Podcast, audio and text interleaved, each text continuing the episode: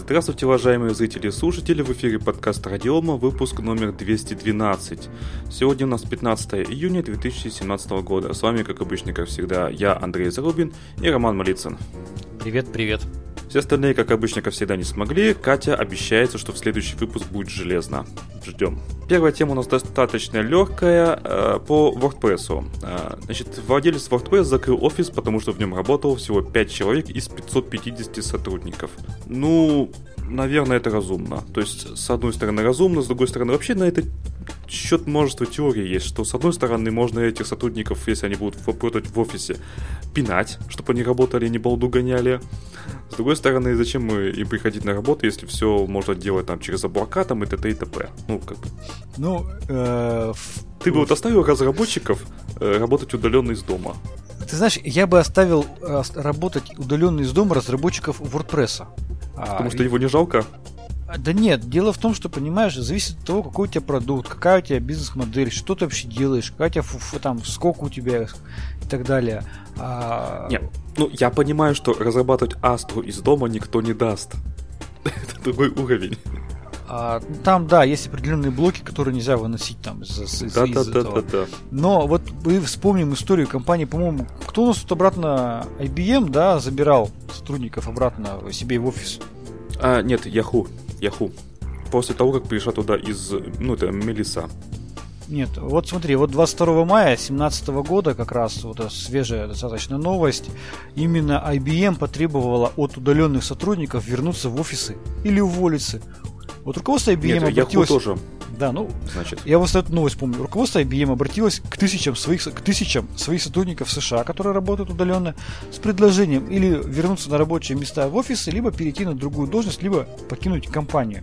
То есть э, некоторые из них работали в более чем сотнях километрах от офисов, куда им было предложено переместиться. Да, а. Ну, то есть, видишь, как бы все, да, все по-разному. Вот буквально, считай, месяц назад, да, то есть, пожалуйста, всех вернули обратно в IBM, в офисы. То есть для кого-то это подходит, для кого-то это не подходит. надо смотреть, если э, сотрудникам WordPress в принципе от них только требуется, чтобы они коммитили код на GitHub. Там же все open source в WordPress, надо это Тем более, да. Да, то есть если от них требуется только, чтобы от них комиты поступали, и они да. поступают у них в произвольное время, так зачем он нужен именно в офисе? Потому что это затраты, это расходы и так далее. А Там если... Тимбилдинг, такое модное слово есть. Ага, тимбилдинг. То есть вместо того, чтобы писать код, он занимается тимбилдингом. Да-да. Я думаю, что как раз-таки, когда мы говорим о таких интересных open source проектах, как э, WordPress, то по большому счету над ними работают люди, которые увлечены этим проектом. Он сам лично увлечен, человек, который разрабатывает open source продукт, он, он увлечен этим продуктом. Его не нужно там дополнительно там ставить ему задачи и так далее. Ему самому интересно допилить, доделать под какие-то там новые фишки там доделать. Поэтому для WordPress, я думаю, это совершенно нормально и спокойно. Для других организаций, наверное, это не, некорректно и некомфортно будет. Хотя я много видел людей, которые вот работают удаленно. Не буду называть сейчас никакие компании российские, но вот многие IT-компании вообще вот в регионах даже офисы не держат. То есть представители есть, несколько сотрудников там на город есть, но они все сидят дома. Это крупнейшие российские компании, айтишные. Совершенно спокойно у них. Говорят, зачем нам офис? Мы, мы должны быть постоянно в разъездах. Мы постоянно должны быть у клиентов продавать наши решения. Если я, говорит, кого-нибудь увижу в офисе, я его пристрелю, говорит мне начальник представительства. Потому что если он в офисе, значит он не работает. Он должен быть в разъезде у клиента. Соответственно, вот аналогичная ситуация. Поэтому, ну да, новость такая, она достаточно простая и понятная. То есть, видимо, для них это наиболее правильно. Давай следующую тему ты я не читал даже. Ну да, полиция Таиланда арестовала трех китайцев, которые держали, клик-ферму на 500 телефонов. Не так давно... Ты сначала объясни, что такое клик-ферма? А я сейчас рассказываю, да. Не так давно в интернете появилась очень популярная новость. А, видео, один из, по-моему, даже российских, а, так скажем, блогеров побывал на одной из клик-фермы значит, там э, стоит стенка, на ней там установлено там несколько сотен а, смартфонов, на каждый из них а, произведен вход в какую-нибудь социальную сеть, типа Вичата, там что-то еще.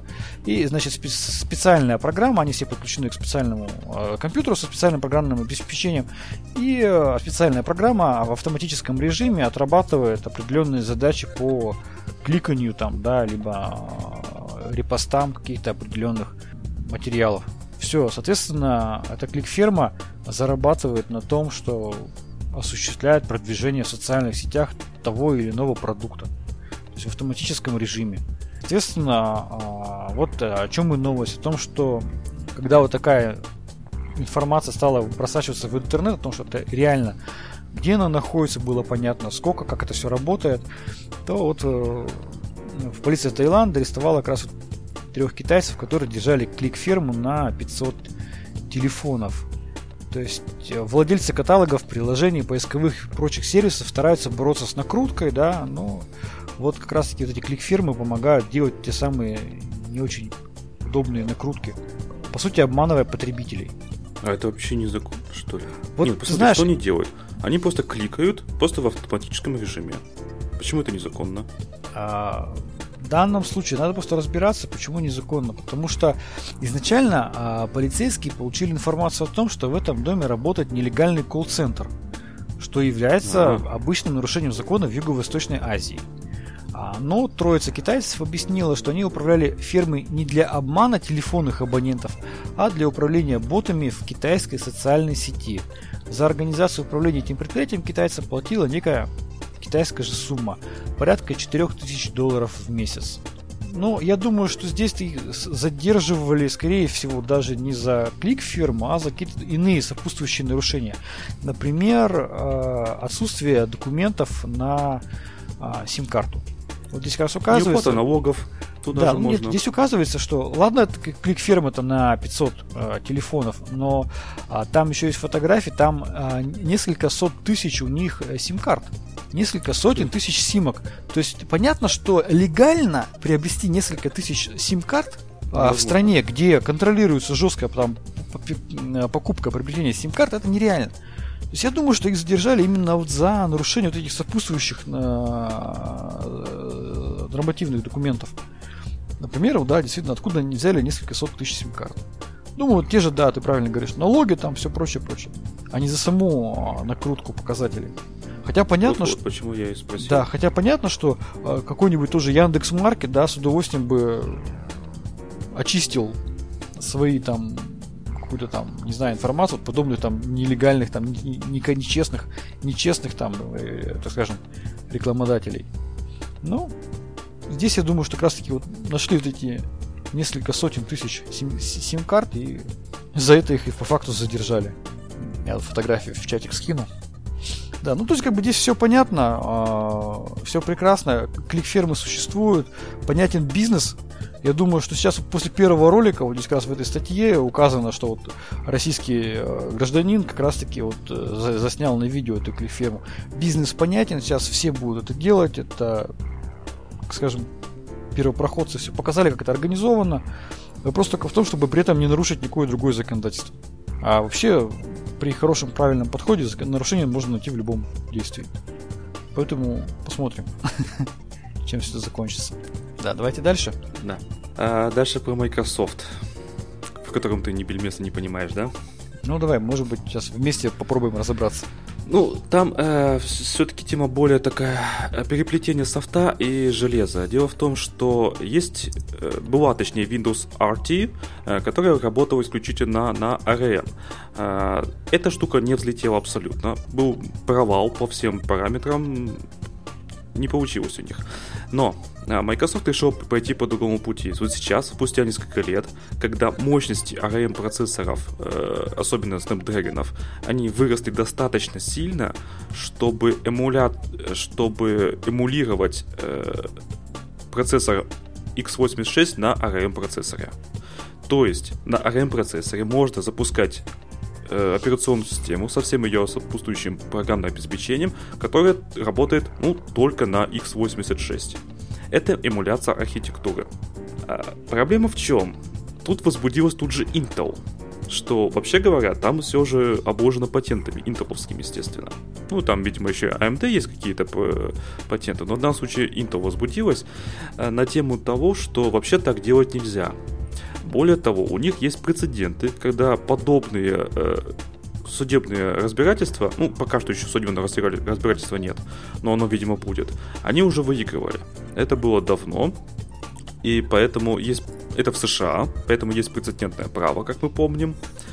И я, если все-таки это все запустится, а похоже на то, э, значит, тут целый консорциум э, компаний, то есть это участвуют Microsoft, Qualcomm, Asus, Lenovo, Hewlett Packard, то есть они, скорее всего, просто так от этого дела не откажутся. Значит, будет либо судебное разбирательство с попытками Intel вытрясти, либо вообще запретить все это, скорее всего, либо вытрясти с них какие-то денежки. Ну, денежки это будут, видимо, миллиарды. Что Intel на миллион размениваться явно не будет. Вот. Ну вот, они в декабре 2016 года Qualcomm объявил о партнерстве с Microsoft и анонсировал новый 64-битный процессор Snapdragon 835 на котором сможет работать Windows 10. Вообще, кстати, по-моему, даже показательно, что на ARM можно эмулировать x86 так, что работало Windows. А, как знаешь, тебе такое? Да, мне вот это все понятно, это все здорово. А у меня знаешь, какой вопрос в связи с этим возникает? Какой? На этот вопрос я ответить не могу, потому что я не владею соответствующей информацией. А вопрос у меня следующий. Процессоры Elbrus который использует систему динамической трансляции для того, чтобы исполнять команды x86 процессора. На мой взгляд, вот на первом приближении ситуация один в один. Похоже, да? Мне вот очень интересно понять, э, компания МЦСТ каким-то образом договорилась с Intel, или там используется несколько другой подход, который позволяет э, не нарушать какие-то там лицензии. Вот это мне очень интересно, потому что на самом деле на процессоре Elbrus можно запускать Windows, по сути, через их двоичный транслятор. Вот это мне очень интересно. А каким ну, образом скорее всего, они что-то похожее используют. Да, скорее всего. То есть итоговый результат он один. На процессоре одной архитектуры запускается программный код Intel. Реализация ну, может я, быть разной. Я лично вот ставлю на то, что Intel будет пытаться запрещать. Потому что им это нафиг не надо. Им надо продавать процессоры. Естественно, зачем? Конечно, а, они столько в это вложили, тут пришли какие-то ребята, взяли какой-то процессор другой архитектуры, и, и все ПО, которое, по сути, является привязкой к поставщику, да, привязкой к этой процессорной архитектуре, спокойно запускают на другом процессоре другой процессорной, э, другой архитектуры. Да, я думаю, что это действительно. Просто, может быть, пока не возбуждаются, потому что объемы маленькие. Но в целом, как бы, ну, тема да, такая, есть, очень скользкая, на мой случае, взгляд. В случае Эльбуса объем это явно маловато, им, возможно, просто было даже неинтересно. А в случае Microsoft, Qualcomm и так далее, там им будет очень, очень интересно. Так, ну смотрите, я сейчас открыл э, Wikivant, есть такой сайтик, э, и посмотрел, сколько потребляет энергии, потому что это же важно, и мы говорим о переносимых устройствах, процессоры Intel Atom. Intel Atom, в принципе, э, Intel делал для того, чтобы заменить э, ARM. Uh-huh. Вот, значит, э, минимально, что я тут вижу, это 0,65 ватт. Ну, это, это минималка, конечно. Есть и там помощнее процессоры, там и до 10 ватт. Это много, это достаточно много. Но, в принципе, есть 1, 2, 4 ватта. Это уже достаточно мало, это уже уровень как раз ARM. То есть и производительность у них достаточно, ну, достаточная. А, тут по ядрам. То есть 0,65 Вт, то, что я назвал, это одноядерный э, Intel Atom. Uh-huh. И с очень маленькой частотой 400-533 МГц это мало. То есть на таком э, процессоре запустить Windows будет нереально. Так, а, тут техпроцесс 45. Боже мой. Может, устаревшая информация? Ну, суть в том, что э, они в любом случае уже действительно стали близки. С низким, с низким энергопотреблением и достаточно уже мощные. Напоминаю, есть э, четырехъядерный Intel Atom уже давно. Поэтому, в принципе, Intel это все, вот это вот все балалайка, вот этот договор Qualcomm, Microsoft и так далее, нафиг не уперся. Я ставлю на то, что они будут пытаться это запретить. И я ставлю на то, что у них получится. А я ставлю на то, что они договорятся. На взаимовыгодных условиях отчисления? Но я думаю, смотри, для того, чтобы сейчас Intel... Э, я, я, я, я, я никакого отношения к Intel не имею, я не владею никакой информацией. Но в любом случае новые инвестиции нужны. в развитие новых технологий. И так инвестиции у Intel это в Intel Atom. Гораздо прикольнее, а, может быть, эти инвестиции получить от кого-то другого в качестве лицензионных отчислений. А за счет этих лицензионных отчислений они получат две выгоды. Как вариант, я просто как вариант обсуждаю. Получая лицензионное отчисление от такого решения, они первое, они поднимают цену вот этих процессоров автоматически конкурентных. Да, Конечно. У, у, снижая, так скажем, конкурентные преимущества. И второе, они себе получают, э, по сути, инвестиции для развития своего бизнеса. Зачем, э, э, как скажем, эту корову убивать, да, когда ее можно долго доить и не давая ей э, сильно мешать тебе на рынке? Ты сделай такой размер отчислений лицензионных, который чуть-чуть будет вот повыше, чем твои процессоры в итоге формировать цену. Пожалуйста, хотите вы упражняться с этими решениями, упражняйтесь. Только давайте мы это будем делать за деньги. А, да, вас это будет дороговастенько, ну, такова жизнь. Платите, посмотрим. Поэтому я думаю, что я бы на их месте попытался договориться и получить деньги на дополнительные исследования, инвестиции, строительство тех же фабрик новых. Посмотрим, не могу сказать. Вот как вариант можно было бы сделать так. Может быть, Intel вообще по-другому скажет. Давайте все закроем, и нам никто на этой поляне вообще в принципе не нужен, никто не уперся. Смотрим, будем наблюдать. Если появятся процессоры а, подобной архитектуры с возможностью эмуляции, значит мы поймем, что они договорились. Так, вот смотри, Intel Atom N270 э, с частотой 1,6 ГГц э, 2 ватта стоит 44 доллара. Угу. Я... А версия 230 на 4 ватта 29 э, долларов на той же частоте. Ну, Из вроде той информации, которая у меня есть, э, получается, что в принципе, история взаимодействия Microsoft и Intel, она очень большая, длительная. И там были разные моменты, они про, про, про, про, про, проваливались там по различным направлениям, по различным процессорам. Не договаривались. Они все равно договаривались, понимаешь? И попытка да. сейчас возбудиться Intel это просто попытка выторговать себе наилучшие условия на последно будущих переговорах. Тотальной войны на уничтожение там ведь не будет, не будет, не будут договариваться. Ну, вообще, хочу напомнить, что Intel Atom, они как бы в мобильных устройствах не очень популярны. Да, есть телефоны, есть телефоны на Intel Atom, но их популярность невысока совсем, совсем невысока. Так что, возможно, ты прав. Возможно, действительно, они будут просто пытаться вытрясти денежек Побольше. из всех этих дел. Ну и, естественно, они будут увеличивать цену конкурентов. Тоже, тоже нормально. Если ты сделаешь их правильно, рассчитаешь все, у них цена будет настолько некомфортная, что сильно они тебя не подвинут. Они, может быть, займут тот сегмент рынка, который тебе и не интересен. А ты сделаешь, значит, там соглашение с ними лет на 5, на 7. Ты, может быть, угу. планируешь этот рынок занять ну, лет через 5, через 7. Пожалуйста, делай соглашение на лет 5, лет 5-7. Оно потом соглас... закончится, ты выставишь им неподъемные условия, они уйдут с этого направления. А ты как раз будешь уже готов на эти деньги, развил свой бизнес в этом направлении. Я думаю, что они очень креативно подойдут к этому вопросу. Да, наверное. Короче, ладно, я э, свой прогноз меняю. Ну, я просто, я не знаю, я просто пытаюсь понять, как Ну, слушай, да, звучит достаточно логично. Скорее всего, наверное, все-таки договорятся. Большие корпорации, там все сели, порешали. Сели, обсудили, деньги перетекли из одного кармана в другой. Все, а все эти э, разговорчики легли на плечи, конечно же, покупателей. Qualcomm это какая компания? Чиана? Китайская или Чиана? Что это, американцы? Американцы, да, ну, тем более, Конечно. один карман. Все, по да? большому счету, все внутри страны останется. Все, молодцы все. Вот. Мы сейчас перейдем к другим молодцам. На самом деле, у нас мы такую новость решили обсудить о том, что ФАС, Федеральная антимонопольная служба, э, планирует рассмотреть дело о ценовом сговоре операторов Большой Тройки тема очень интересная. Вообще сам по себе, сама по себе тема картельных сговоров, она тоже очень интересна.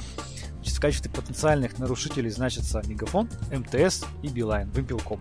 Значит, Ярославский, Ярославское управление Федеральной антимонопольной службы возбудило дело в отношении названных компаний по признакам нарушения статьи 11 закона о защите конкуренции. Суть в том, что их подозревают, они а, синхронно подняли а, цены на 4G модемы. Все это, конечно, здорово, уже можно было бы уже потирать руки, потому что такое количество попкорна можно было бы там себе закупить, но А, пока мы готовили подкаст, Федеральная антимонопольная служба уже отложила рассмотрение этого дела а, в связи с необходимостью получения дополнительной информации. И дата следующего заседания рассмотрения пока не назначена. В Мегафоне заявили, что не поднимали цены на 4G модемы, и компания направила в ФАС всю необходимую информацию. А в МТС в Белкоме новости тут никак не прокомментировали. Значит, ну, что я могу сказать? Первое. А, тема с картельными сговорами на во всем мире Вечная. давно вечная. Она давно, ее много раз проходили. Еще там, не знаю, с годов, я сейчас не вспомню, но если чуть ли не 60-х. Там были темы очень... Начиналось все это, по-моему, с лекарственных дел, когда фармацевтические компании вот как раз-таки создавали картели и синхронно меняли цены на лекарственные препараты. Расследование таких дел всегда очень тяжело идет.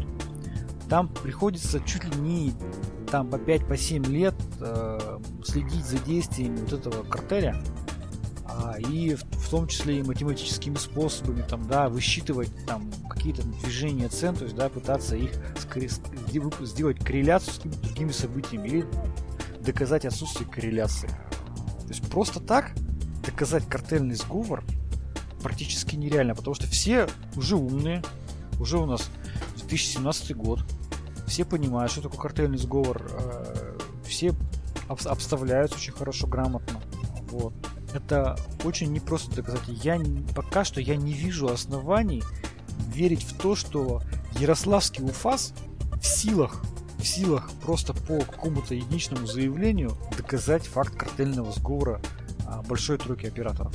Может быть, он и был это сговор, я не, не спорю, не, не буду ничего утверждать, но я не верю, что сила, силу Ярославского ФАСа хватит на все Я думаю, а что... если поставщики повысили цены? Ну, я еще раз говорю, там можно довести кучу-кучу доводов там придумать, которые значит, покажут, что это объективное стечение обстоятельств. Я бы все свалил на китайцев.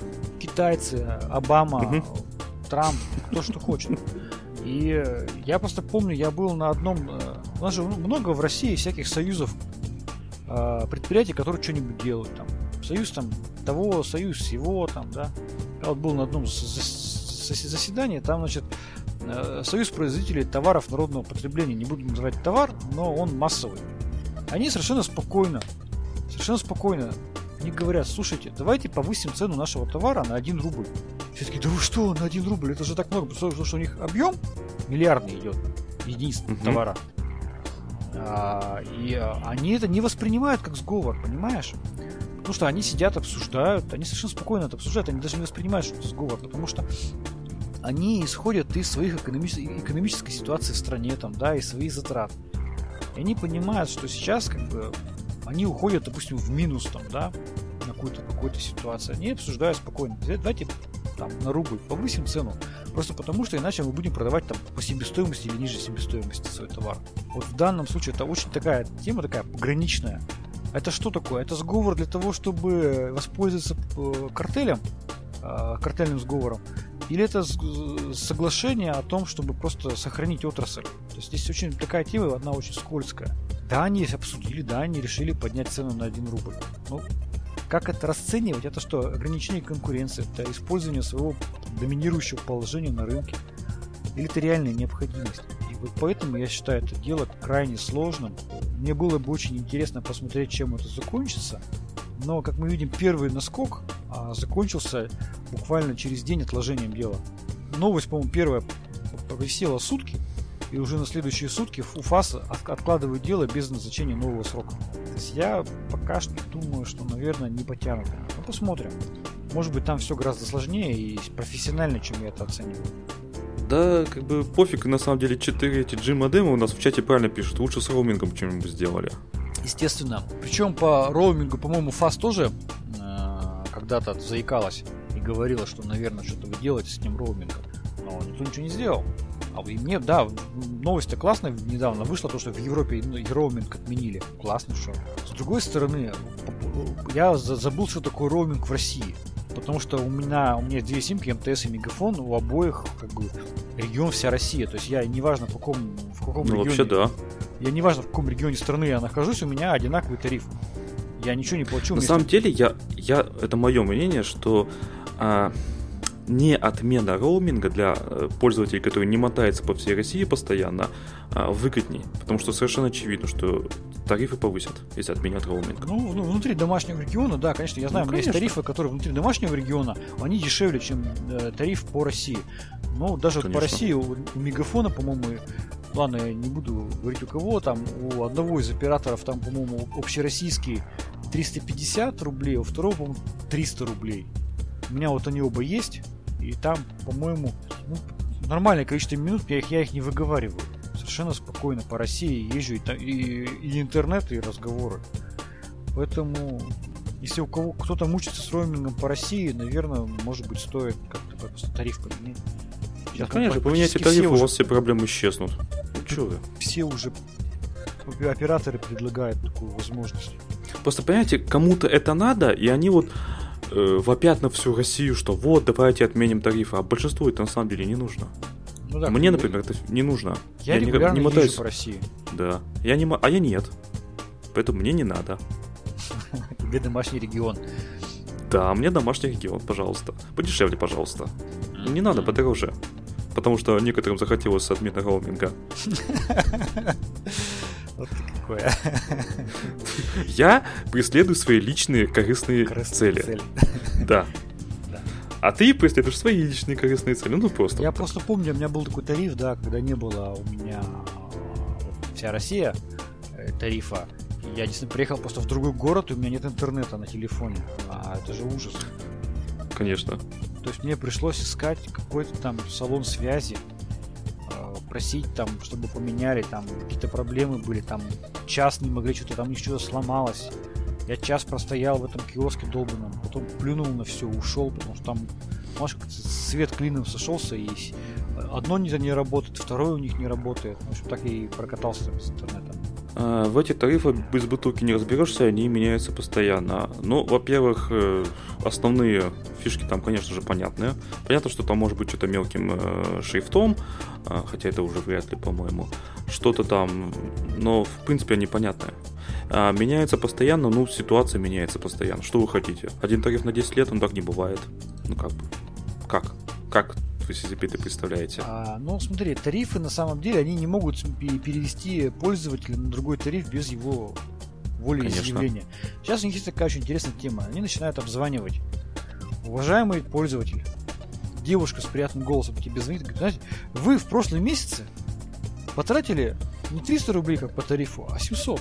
А давайте мы вас за 600 рублей, вы же все равно тратите 700 рублей в месяц, давайте мы вас за 600 рублей переключим на другой тариф, будете платить 600 рублей, то есть меньше, чем сейчас, но у вас будет там пакет больше. Ты говоришь, да, давайте. И потом надо же такое случиться, что у тебя в следующем месяце уже ты тратишь полторы тысячи. Тебе снова звонят, говорят, слушай, ты потратил полторы тысячи. Видимо, где-то мелким шрифтом. Это просто я свою историю рассказываю. Я говорю, знаете, спасибо. Я понял ваш прикол, я с третьего раза разгадал. С третьей смены тарифа не будет. Ты не хитренькие. Нет, кстати, я последний раз тариф поменял сам добровольно, а, потому что там э, цены подошли так, что тариф на 5... у меня было 2 гигабайта трафика, а теперь у меня 5 гигабайт. Так вот цена, разница в цене была 10 рублей. Угу. Я подумал, ну что, я дурак что ли? Все, пошел, поменял тариф. Да. Поэтому посмотрим, что будет с этим картельным сговором. Я не знаю, а, было там реальное повышение цен на 4G модемов, не было, но динамика событий, она говорит о том, что что-то как-то, наверное, не получается доказать.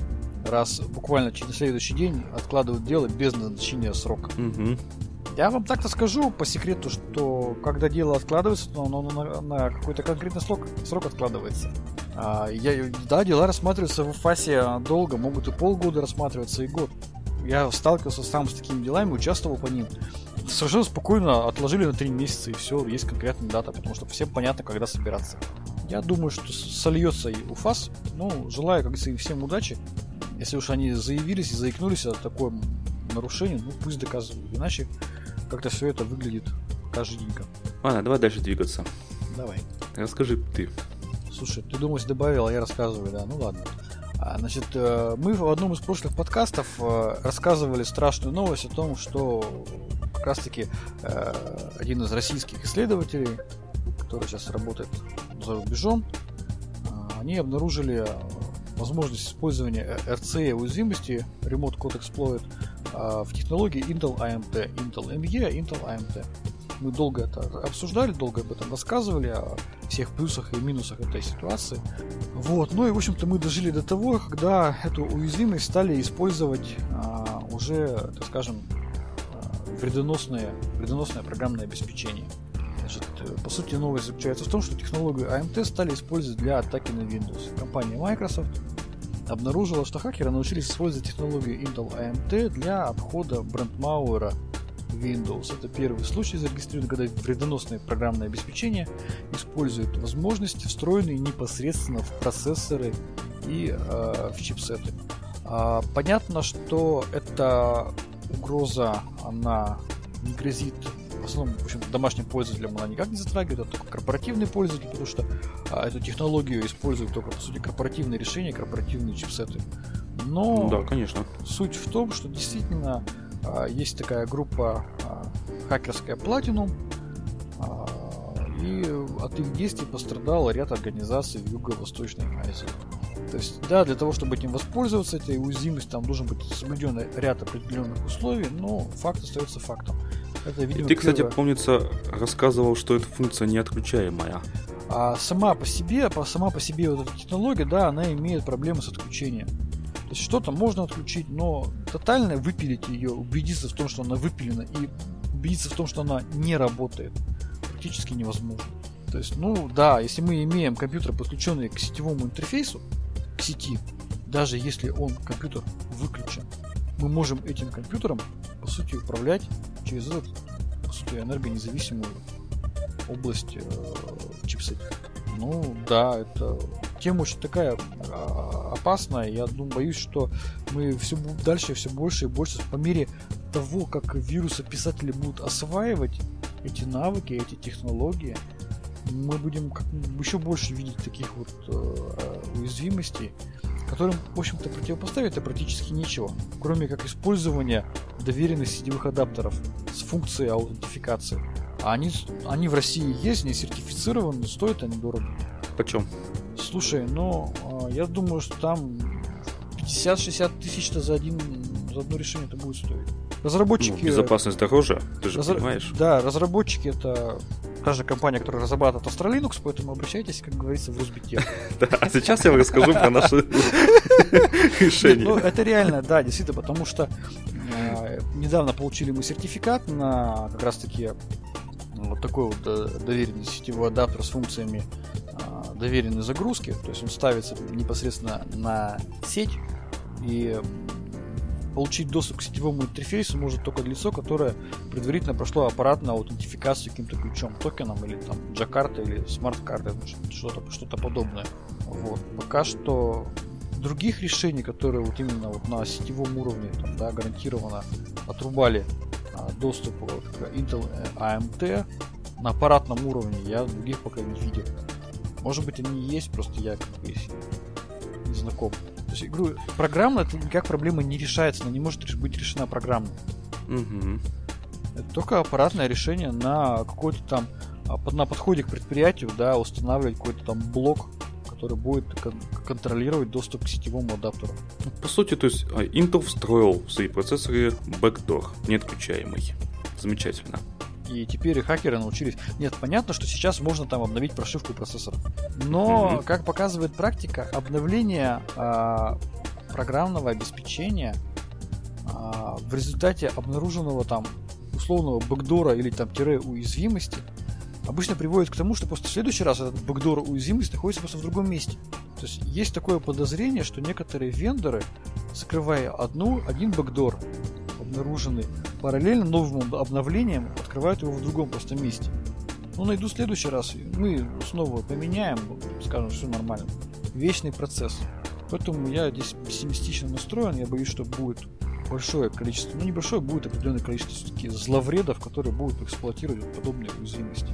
Ну, по сути, получается сейчас что? То есть э, домашним пользователям бояться нечего, ну, по данной конкретной ситуации. Да. А корпоративщики могут заплатить небольшую сумму и не, не париться, так? Ну, либо применять другие решения. Может, они будут физически вырубать там сетевые кабели, вытаскивать. Очень отличные решения прямо. Прекрасно, шикарно. А зачем тогда сервер, простите? Чтобы Слушай, что, ну чтобы стоял его, гудел? Они его отключат вот от внешней сети, да и все. Опасность, знаешь, в чем? Опасность в корпоративную даже, а опасность в а, системах СУТП. Автоматизированная система управления технологическими процессами. Тех, тех процессами. Вот а, есть такой поисковик Shodan, поисковик для поиска уязвимости. Если мы туда вводим, если мы понимаем, что нам искать, какую-то АСУТП-систему, параметры, мы можем найти очень много АСУТП-систем, которые управляют технологическими процессами, но при этом они подключены к общим линиям связи к интернету. Вот для них первую очередь, как мне кажется, это вот первый звоночек именно для них. То есть у нас много сетей, систем, которые а, по автоматическому управлению техпроцессами, но они при этом, будучи подключены к интернету, имеют просто ну, реальный шанс нарваться на вот подобные проблемы. Я думаю, тема СУТП, она должна, вот те, вот, кто будет заниматься безопасностью СУТП, они в первую очередь должны это учитывать, это а, проверять. Ну, а какой-нибудь там, я не знаю, ну, банк, ну, наверное, может для них это не очень актуально. Вот той системе, которую они выстроили у себя. Факт, факт есть факт. Э, трояны научились обходить антивирусы, фаерволы без каких-либо а, возмущений, возражений со стороны операционной системы. Значит, тут есть тоже новость более подробная, что а, деятельность этой группы Platinum она была впервые выявлена в 2009 году. А, она успела прославиться множеством изощренных атак в Microsoft считают, что за группой Platinum стоит некое государство, по сути, а, государственно финансированная, финансируемая и поддерживаемая группировка, не указывая, какое именно государство. И сообщает о том, что уровень подготовки и материальной оснащенности Platinum заставляет предположить, предположить, что это чья-то киберразведка. В прошлом году эксперты Microsoft обнаружили, что члены Platinum используют собственную технологию Microsoft Hot Patching для установки вредоносного ПО на персональные компьютеры. А, и теперь э, специалисты говорят о том, что это типичный пример того, как технология, которая была изначально призвана упростить жизнь пользователя или системным администратором, системным администратором превращает в фактическую уязвимость. А самая скверная новость в том, что эту уязвимость крайне сложно устранить. Имеется просто использование архитектурных особенностей процессора. Ладно, давай дальше про, про еще более жесткую жизнь, мне кажется. Хотя. Да. Более, более ли. А, значит, суть в чем? Давай я начну. Давай. Значит, э, есть некий интернет-журнал The Intercept. А, это такой журнал, который создан три года назад под материал Сноудена, и он все еще продолжает работать.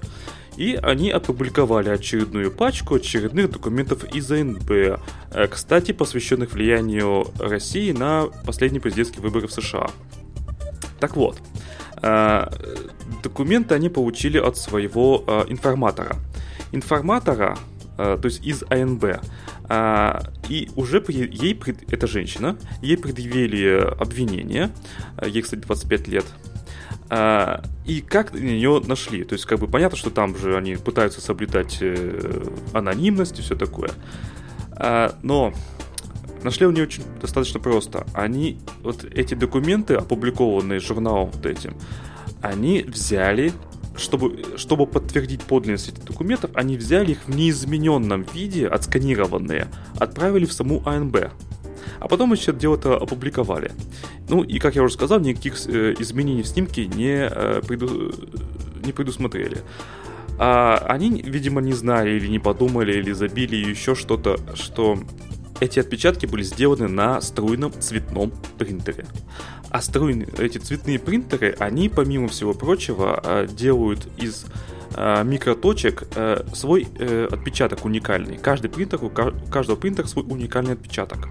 Это, кстати, именно потому, поэтому цветные принтеры, когда даже если печатаете черно-белый текст, требуют, чтобы цветные картриджи были заправлены.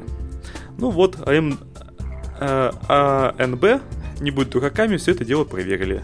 И в результате нашли свой принтер, среди, по, по этим отпечаткам, и через это нашли, соответственно, осведомителя. И ей уже предъявлено, как говорил я, обвинение.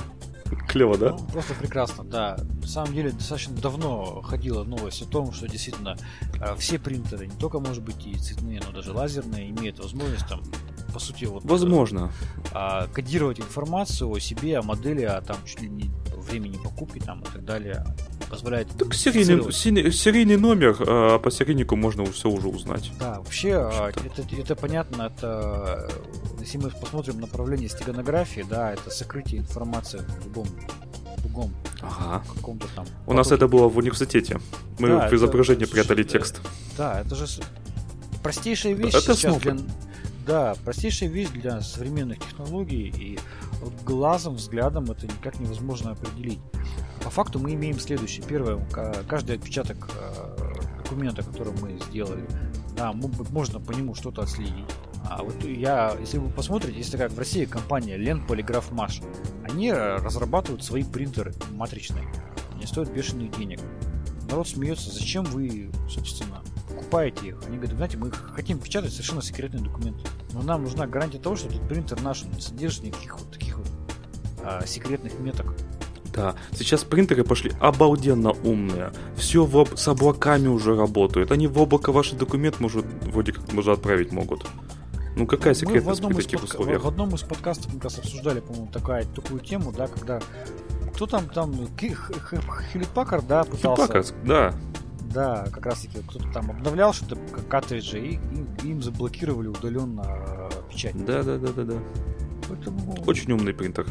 Если вам принципиально важно, чтобы вас не отследили, наверное, надо какие-то меры предпринять. По принтеру, по, как, как мы видим, по отпечатку принтера можно выйти на конкретного человека.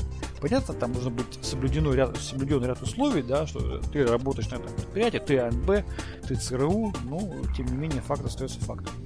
И второе, на такой принтер он может сохранить мало того, что какую-то информацию о себе, он может дополнительно любую другую информацию там сохранять. Это называется уже скрытый канал утечки информации. Это вообще здорово. То есть представьте себе, вас, вас, ну, вы, вы работаете в какой-нибудь коммерческой компании, у вас какой-нибудь там технологический секрет, коммерческая тайна. Классную штуку разрабатываете, которая перевернет весь мир, весь рынок. Все конкуренты об этом знают, за вами ходят все глобальные корпорации, пытаются это вынюхать. Договариваются, к вам прилетает какое-то обновление, после этого ваш принтер начинает на ваших там, не знаю, буклетах встраивать какую-то информацию, которую вы не увидите. А там можно там войну и мир практически впечатать. Красивая. Я такую картину нарисовал немножко, может быть, с, э, мало перспективно, но это возможно действительно способ утечки информации. Если реально, вот можно в JPEG файл обычно встроить там большой объем текста. Если попробуете, практически будет незаметно. Так можно вообще просто тупо в облако отправлять. Ну, чё, это уж для совсем, для, для совсем продвинутых, да. Да, что нет-то? Поэтому, да, новость очень забавная, потому что действительно за нами следят принтеры. Не, подожди, ты вот говоришь, что вот эти матричные принтеры, типа для совершенно секретных документов, ну, так? Да. Так, хорошо, замечательно. А там гарантии какие? Там, слушай, хотя бы гарантии для российских, э, для, для Минобороны, допустим, да, что там хотя бы свои разрабатывают. А почему именно матричный? Почему не лазерник? Если... Слушай, я помню про матричные просто, вот в чем дело. А может быть они уже и лазерные делают. Я сейчас, может быть, открою сайт и посмотрю. Я просто помню про матричные принтеры. Они матричные делали почему? Потому что они очень устойчивы к всяким там вибрациям, да, кстати. там и так далее. То есть если а, мы используем на каком-то там боевом корабле, там, да, наверное, лазерный принтер может быть уязвим. Устройство простое. Оно не боится тряски, вы попробуйте потрясти, допустим, струйный принтер. Что там будет? Ничего хорошего. Нет, а попинать, попинать. Пробуй его попинать. Не хочу. Поэтому сейчас я посмотрю, какие у них принтеры есть. Э, Лазерные принтеры, там э, картридж начнет осыпаться. Так, сейчас я тебе скажу. У них есть цветной струйный принтер, у них есть О. матричный принтер, и у них есть принтер какой-то высокоскоростной. Сейчас посмотрим по каким технологиям. Линейная ударная печать более Ой, быстро, не знаю чем, такой. Да, более быстро, чем традиционная ударная печать, какая-то линейная печать. В общем, есть цветной струйный и есть э, ударный, есть какой-то с э, линейной ударной печати. Газ для печати информации при эксплуатации в жестких механико-климатических условиях на колесных и гусеничных транспортных средствах и морских судах. Такое узкоспециализированное решение. Угу. Как говорится, кому сильно надо, тот воспользуется. Кому не принципиально, я вот спокойно лазерным принтером обычно пользуюсь и не заморачиваюсь. Так как это не... как у нас, э, помнишь, что смеялись над э, жестким диском весом 50 килограмм, или сколько он там весит, 25, по-моему? Да, да, это те же да, самые. вот это тоже то же самое. Это, это та же компания, Ален Полиграф Машек разрабатывает. Да. Да, там, там, понимаешь, у них задача очень простая. Чтобы устройство работало. Не, ну да, оно чтобы работало, там, понимаешь, на этом диске должно храниться только одно. Координаты. Цели, куда должна прилететь ракета. Задача там, там 50 мегабайт хватит на всю жизнь. Потому что координаты, они много места не занимают. Ну да. Там задача, чтобы, ну, при даже попадании, грубо говоря, ядерной ракеты, чтобы оно сохранилось. Там как бы нет задачи там какие-то терабайты хранить, там, а, порнушки всякой. Задача координаты хранить и все. В любых, в любых условиях. Координаты запуска. Коды Xeon. Зачем? Поэтому там можно сколько угодно смеяться, просто там другая задача стоит. И если это решение, оно продается в Министерство обороны, там же как бы тоже люди понимают, оно им их устраивает по функциональным характеристикам или нет. У каждого продукта есть свой потребитель. Конечно. Понятно, конечно, я, я для дома мне предложил бы кто-нибудь там за миллион рублей там жесткий диск на 50 мегабайт. Я, я бы посмеялся для дома. Министерство обороны не смешно почему-то. Они, знаете, нам вообще хватает, нам килобайта хватит. Нам килобайта хватает, а тут нам предлагают 50 мегабайт. Так это же сколько координат там можно воткнуть?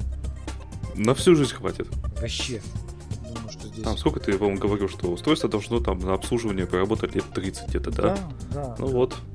Ну, должно проработать. Ключевое слово должно. Да. Плюс э, там же используется, кстати, твердотельный накопитель, там же не магнитные самые Слушай, я вот не блины. Скажу, тебе, сейчас не... Нет, там, там твердотельный накопитель. И у твердотельника есть такое функ... Э, свойство, что некоторые ячейки постепенно отстарят, ну, они помирают. И контроллер их просто отключает. Соответственно, по чуть-чуть объем этого твердотельника, ну, падает. Угу. В условиях домашнего использования, когда у вас там терабайты, ладно, не терабайты, хорошо, сотни гигабайт, это незаметно. Но когда у вас 50 мегабайт, это может быть заметно не, не, не в том месте какой-нибудь сектор там, да, пропал. Да-да-да. Ну, контроллер всем этим управляет, это же, по сути, рейд-массив, вообще говоря. Uh-huh. То есть там же есть резервирование данных, то есть э, потери не будет данных. Он просто объем по, по чуть-чуть, но уменьшается. Там какие-то секторы отключаются, контроллер включает. Вот и все. Ну, да, то есть, ну, понятно, что коварные желтые точки, новость так и называется. Я на самом деле, наверное, я бы с ними согласился с журналистами, что да, действительно, коварные желтые точки. Не, ну как этот журнал спалился, а? И, по сути, наверное, на моей памяти это первый раз официальное, официальное признание со стороны а, разведслужб, да, что они имеют такие возможности. Я вот не, были, были слухи, были подозрения, были обвинения, но, по-моему, впервые. Ну, видимо, был повод очень большой, серьезно. Что пришлось раскрыть вот эту технологию и возможность вот отслеживания Потому что иначе бы получается, что можно было бы, ну как, человек раз, разгласил такую информацию, да, чувствительную, и при этом а, не понес никакой ответственности. вот... Вообще, кстати, самый простой способ в данном случае было это просто перевести черно-белые, ой, цветные сканы в черно-белые. Там же цветные точки, они приобретут серый оттенок и станут нераспознаваемыми, по сути. Я не знаю, по какой технологии там это кодируется. Вот не знаю. Ну, ну там все равно же может чуть-чуть уменьшить э, качество, опять же да. Точки-то маленькие. Да-да-да, перекодировать его и все. Слушай, ну если бы девушка знала, если бы девушка знала. Теперь-то все девушки об этом знают в ВНБ. Да, теперь все любые информаторы. Но теперь с информаторами будет проблема. Будут, они будут думать, а что, может быть, я еще чего-то не знаю? А вдруг меня следят? Ну, как говорится, посмотрим. Там же, это же государственная измена, скорее всего, будет. Да, безусловно. А это сколько? Там десятилетия будет сидеть она. Ну, в США там же, там они же как, они же любят не то, что 10 лет, они там припомнят все твои грехи, там 50 плюс 50. Да лет, плюс... Там лет 20 минимум будет. Нет, нет, подожди, они плюсуют смело, у них же, вот погоди, да. в России у нас есть понятие частичного сложения наказания. У нас невозможно назначить там 220 лет лишения свободы. В США можно. В США совершенно спокойно, поэтому я думаю, что назначить ей лет 500. И все. Бедная девушка будет сколько-то там лет сидеть. Понятно, у них есть условно-досрочное освобождение, но тем не менее Я формально, да, формально они могут назначить а, вот именно вот такие, такие большие сроки. Ну, бедная, но он знал, на что идет. Она герой. Это госизмена. Понимаешь, э, она, как чужие шпионы, наши разведчики. Нам разведчик. Да. То есть э, США, конечно, плохо, а вот всем остальным странам нормально, что у них там такое. Ну ладно. Так, да. что у нас все? Все. У нас быстренько все закончилось. Подкаст был очень достаточно короткий, потому что мало сегодня людей, мало комментариев. Да, следующий выпуск все-таки будет больше. А, кстати, если вы хотите прийти в подкаст и рассказать, что у вас есть какая-то интересная тема, не стесняйтесь, пишите куда угодно, там в Телеграм, э, можно мне во Вконтакте, Андрей Зарубин, легко меня найдете. А, так что не стесняйтесь, пишите, приходите. Мы постараемся, да, послушать всех. С вами был подкаст Радиома, выпуск номер 212 от 15 июня 2017 года. С вами были, как обычно, как всегда, я, Андрей Зарубин и Роман Малицын. Пока-пока. Пока. -пока. Пока.